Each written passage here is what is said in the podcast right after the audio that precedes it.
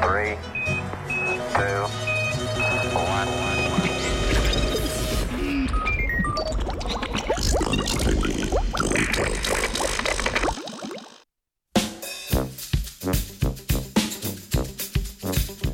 Kje pa ti kadiš?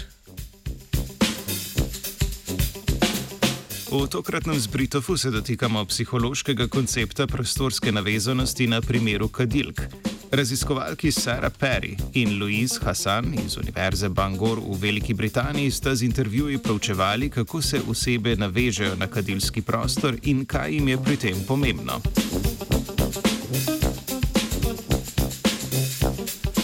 Prostorska navezanost oziroma navezanost na prostor, place attachment, je širok fenomen, ki zajema interakcijo osebe s prostorom in čustveno komponento navezanosti. V tej raziskavi je zanimanje usmerjeno v navezanost na več krajev, na kraje oziroma mesta, kamor hodimo kadit. Kje kadimo, pa ni odvisno samo od nas samih, temveč tudi veljavne zakonodaje in družbenih norm o kajenju. Tako se v Sloveniji ne kadi v javnih zaprtih prostorih, lahko pa se v privatnih zaprtih prostorih, uporniško pa tudi v zaprtih javnih prostorih in podobno.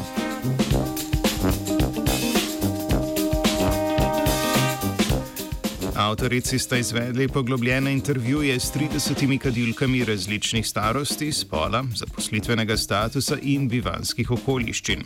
Udeleženke so na intervju prinesle fotografije krajev, ki jih povezujejo s kajenjem.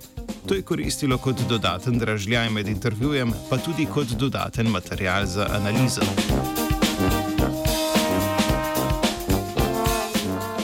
Udeleženke so imele večinoma več priljubljenih mest, na katerih pogosto kadijo. Fotografije so, nobeno presenečenje, kazale teraso, kuhinjo in dnevno sobo ter naravo. Kot priljubljena mesta so pogosto navedle dom in avto. Izkazalo se je, da je bila kadilkam pomembna skritost in varnost, deloma zaradi strahu pred družbenim neodobravanjem, deloma zaradi uživanja v miru na čik pauzi.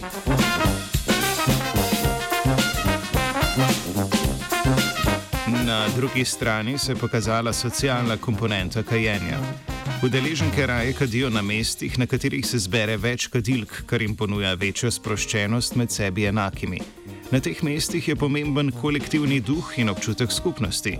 Kadilke se družijo v barih, na skupnih balkonih in v kadilnicah.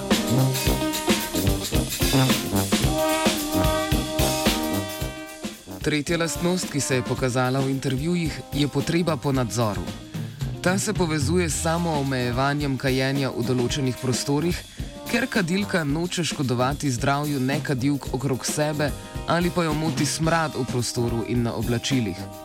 Kadilke tako notranje sprejemajo hišna pravila, ki se sme in ki se v privatnih prostorih ne sme kaditi. Del teh pravil pa so na drugi strani kadilska mesta, prostori, na katere so navezane. Do teh so zaščitniške in branijo svoj teritorij. Občutek, da ti neko mesto pripada, je povezano tudi z navezanostjo tega kadilskega prostora.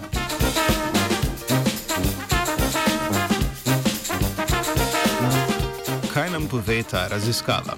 Zares nič takega, česar kadilke ne bi že prej vedele. Kadimo, kjer nam je fajn, pogosto skupaj z drugimi kadilkami. Včasih se odmaknemo, da nas nekadilke ne gledajo grdo. Zdaj smo to tudi znanstveno potrdile in lahko v miru gremo na čik pauzo, na svoj čik plac. Zbritov je spisala Ana. Poslušate radio študent.